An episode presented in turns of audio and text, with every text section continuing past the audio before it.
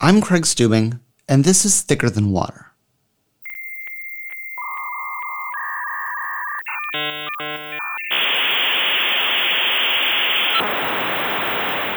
That's what the internet sounded like to me when I was diagnosed with type 1 diabetes in 2001. I talked to my friends on AOL Instant Messenger and searched the web on Ask Jeeves. Facebook, Twitter, and Instagram weren't even ideas yet. The internet was a very different place than it is now.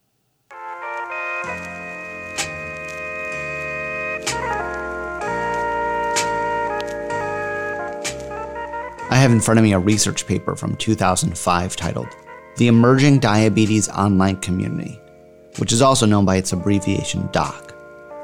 The authors of the paper cited some reasons that people participate in the online community, such as, and I'm quoting, emotional support and social connection, to share personal experiences, to learn and share medical information, and to become involved in advocacy efforts.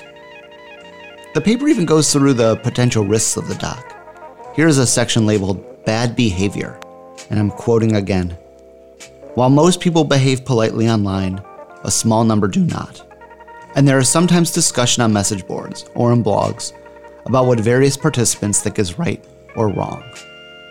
I mean, that sounds pretty much like anything on the internet today. So, fast forwarding to 2019, it seems like in addition to learning how to test her blood sugar and give a shot, my Aunt Laura is figuring out how the doc fits into her life. And she's already witnessing the good and sometimes bad behavior in the diabetes online community. See, to me, part of the overload is when you're on too much social media, too. Yeah. I guess what I'm trying to figure out is most of the social media sites, and I totally understand why, are young people. You know, I would say under 40. Okay. To me, you know, I'm 60. So you know, they have different issues than I have. Like when they talk about somebody coming up and poking them on the Dexcom. I don't know if people would come up and poke me. I'm not a young, you know what I mean? I'm not a young girl in a bar. You know, so I mean, I could see people maybe asking me, but maybe not. I mean, it's a different kind of experience for me just being older. But anyway, when you read the social media things, I think you can get really scared. I mean, that's why before the trip, I must have stumbled upon somebody writing comments and there were all these horror stories. And I thought, I can't read this. You know, I can't get into this rabbit hole. I have to just listen to the people who tell me how to prepare, prepare, and just do my thing. And I think if I would have been too much of a worrying about all the, what could happen, it would have made this the trip much more stressful for me. Well, do you think signing up for all of the, you know, following all these social media accounts is making type 1 a bigger part of your life than it was before? Well, sure, because I followed you, Beta Cell, and I followed Type 1 Run, and I followed like um, JDRF. You know, I mean, I, I followed a few sites, but I didn't follow a lot. So then I had to decide once I was diagnosed, how much do I want to follow? So that was all before you were diagnosed. That was before I was diagnosed. So I already was getting information. But uh, now what I've done is I'll I'll follow somebody who's diabetic, and no offense to them, but if I feel like I'm not uh,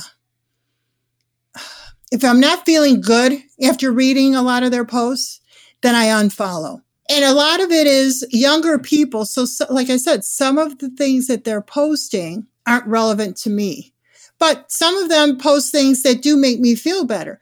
Interactions with other diabetics, positive interactions that they have in the community, things that they're doing, you know, like your run.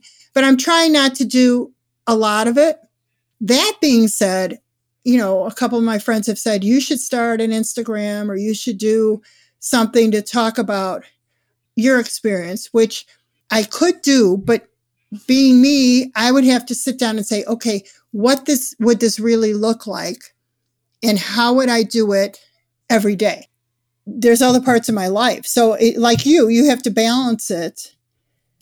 Uh, so it's not 24 7 because then I think you get really burned out. And then you get kind of into your own little world. I mean, the world is bigger. you know, I mean, yes, now I'm part of a new community, which has been very welcoming and good, but I'm part of a bigger community where a lot of them don't even know what diabetes is.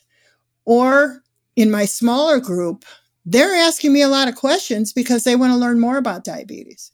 Well, in the meantime, you are a podcaster, so right. And many people have said to me, "Your podcast?" I said, "Well, yeah, my nephew has a podcast, and I'm talking to him." I said, "People have written him and tried to help me, and I hope so along the way I maybe help a few people." Yeah. The other thing I wanted to ask you about was those people. I ran across the site with that doctor who says you should knock out all the carbs totally yeah. They were all outraged about Beyond Type 1 posting that Easter egg count for carbs. oh my gosh, they were like, they were railing. And I, I don't know how I f- came across this site, but they were like, the people were enraged that how can you, you're going to kill all these kids and you let them eat whatever they want. And if they're a diabetic, they just need to learn that they can't have this stuff. And I was just like, holy moly. it was like, there's got to be a happy medium here somewhere. You really opened up the Pandora's box of like the dark side of. I mean, diabetes. but they were so like angry. And I was just like, you know, treat your diabetes however you want to do it. You know, I mean, if you don't want your kid to have any of the stuff and be on this limited diet, that's your decision. I don't think I would have let, and I don't think your mother would have wanted to let you go. She wouldn't have let you go on crazy because you were very restricted when you started? Yeah, I was on a meal plan at first. You weren't messing around with your insulin. No, was, I was in the same boat as you are right now. Right. And I think that's the way you need to learn. You know, you need to do that first. Yeah. But then you decide how you're going to handle it. I was like, okay, they're not saying to give your kid a whole Easter basket. All they're saying is if you give them two Reese's peanut butter cups, this is how many carbs it is. yeah. Like, oh my gosh. This is the I mean, Dr. Bernstein people, right? Yeah. What does your doctor think of him? Have you ever talked to her about him? Or is he like the dark side? Is he like, do they shun him? I don't know. I've never actually asked her what she thought.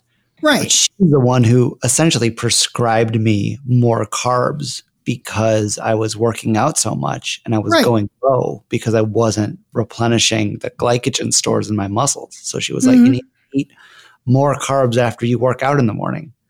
Right. So I feel like if someone posted an article about that, people would rail on her. oh, I, oh, I'm sure. It seems like it was mainly parents, but there were other people on there that I think have been diabetics for years. So of course they've been restricted their whole life, you know, which I get. It is different when it's a parent of a kid. There's a certain amount of fear, you know, scary disease and and so on one hand you want to do whatever you can to you know stop something bad from happening mm-hmm. and i think that that comes from a good place right like that's your parental right. instinct right. like keep my kid alive and healthy but i don't know sometimes to me it feels like the thought process becomes you know, the lower A1C you have, the better. Even though there's a lot of evidence that says below a certain point, it's like diminishing returns. Like having a 6.0 A1C is no worse than a 5.7. And what are you losing in regards to the stress of trying to get it so low? I mean, it's already enough in a day that we have to constantly think about what we eat and our insulin and our activity. If the doctor tells me I want it below seven, I just would look at it and say, Am I hitting that mark below seven? I have to trust somebody. But they, see, this is why I was asking about it, because that's the bad part about the internet. You know, you get sucked into all these things, you know, you need to really think about before you get sucked into it. You know, they went after me once why? What did you do? This was a uh, it was a few years ago. JDRF was doing this thing for National Diabetes Awareness Month, and every day a different person like took over their Instagram account. Okay. And throughout the day, they posted like three photos and with just like a caption of something about their life. Right. And so Right. my first one was just like introducing myself. I don't even remember what the second one was. It was, you know, something I enjoy. And Right. the third one was uh, ice cream, a picture of ice cream. And the caption was uh, something along the lines of diabetes is hard, but you know, you should, you know, be allowed to, you know, do the things you enjoy. And if you can do it in a healthy way, like, why not? And the people commenting on this post, it was crazy. It was all of these people saying how irresponsible JDRF was to post something like this, that their kids Mhm. would see it, want ice cream, and how terrible it was.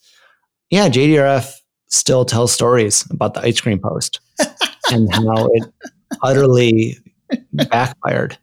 What's your thoughts on these things as like a dietitian perspective? It goes back to, you'll laugh at this, when we were young and our we her family doctor was Polish, but he would always say, everything in moderation.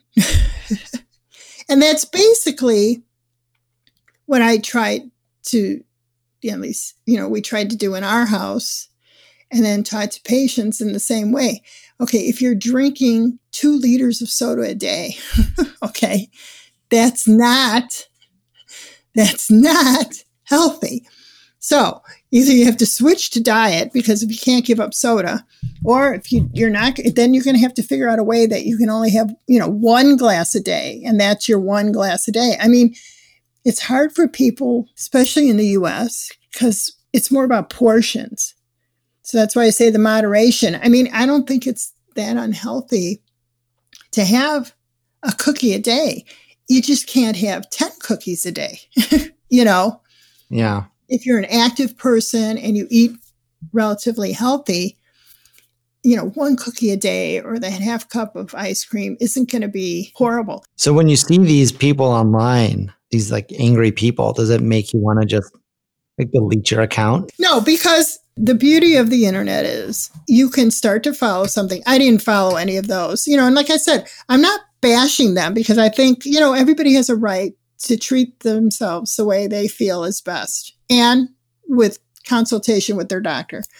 But I can only absorb so much stuff. So I will follow something, some people. And if it's not bringing me anything, you know, it's not after two weeks, you unfollow them if their philosophy about how to treat themselves, whether it's diabetic or it's exercise or it's normal eating, I'm not going to follow it. I mean, that's their right to do, but I don't have to follow it. Yeah. So I really want it to be people that I get something from. And I try to make it a variety of things. I try not, you know, like, you know, I have embroidery things I look at. I have I have some healthy, you know, more my dietetic looking sites, you know, travel, the city I live in, you know, just, you know, you, you need to have a balance in what you're looking at. So I don't want my whole feed to be everything diabetic. I pretty much unfollowed everyone who's diabetic who I'm not a friend with. It was too much, right? I mean, Well, it was too much. And then there was a point where I would just kind of was like, you know, how much do I care? right. I don't care what your blood sugar is. you know, I don't care what you ate for lunch. I can only give my 100% to certain things. You know, there's a, Mhm, a limit to the amount of energy I have in a day. mhm. And I'm going to focus on the things that make a difference, you know, or, or at least stuff that I enjoy. And I, I couldn't pretend to care about where someone decides to wear their Dexcom. Yeah, you just have to pick and choose. And like you said, you know people who have gone off of social media for breaks. it is funny. I have a lot of friends now that I met through diabetes, but it's not the thing that we talk about all the time. When you have a child in school and you meet other parents, some parents you become friends with for life, our kids are all grown up. The kids and the kids' daily activities are no longer the central part, but we're all still friends now. You know, so it's the same thing. It's I would I would say it's probably the same thing with diabetics. Yeah. So that's healthy. I would think that's healthy.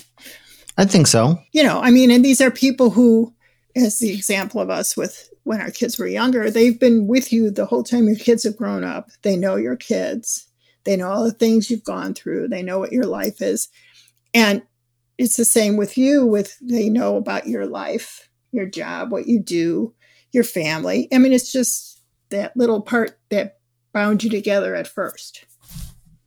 This is kind of the light side of diabetes. That's it's kind of good to think about it that way though, because then you realize even if a lot of your friends are diabetic, that's not why you're friends. And that's a good thing. On the next episode of Thicker Than Water, Aunt Laura visits her endocrinologist for the first time since being diagnosed.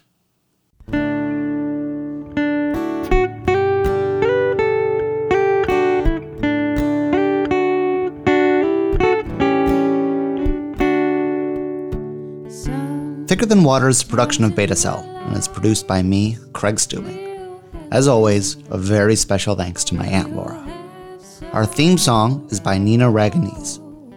If you haven't yet, subscribe to Beta Cell wherever you listen to podcasts to get all of our shows downloaded onto your listening device as soon as they're available. If you love Thicker Than Water or any of the Beta Cell shows, you can support us on Patreon. Not only will you get the satisfaction of helping the show, but you'll get access to our exclusive, supporter only podcast, Out of Range After Dark. I'm Craig, and this is Thicker Than Water.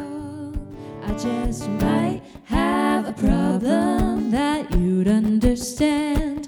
We all need somebody to lean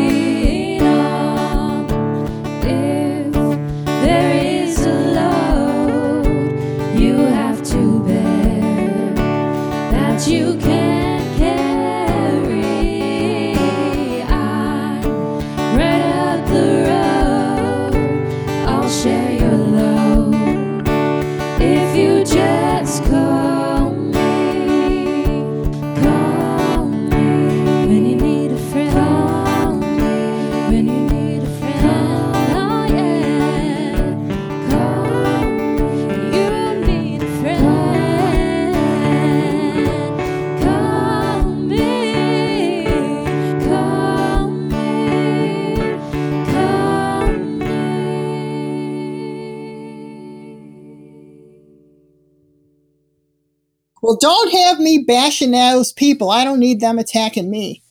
Ugh. It's with everything online. There's always people who are one way and then people on the other way. And it's like the middle is so hard to be in.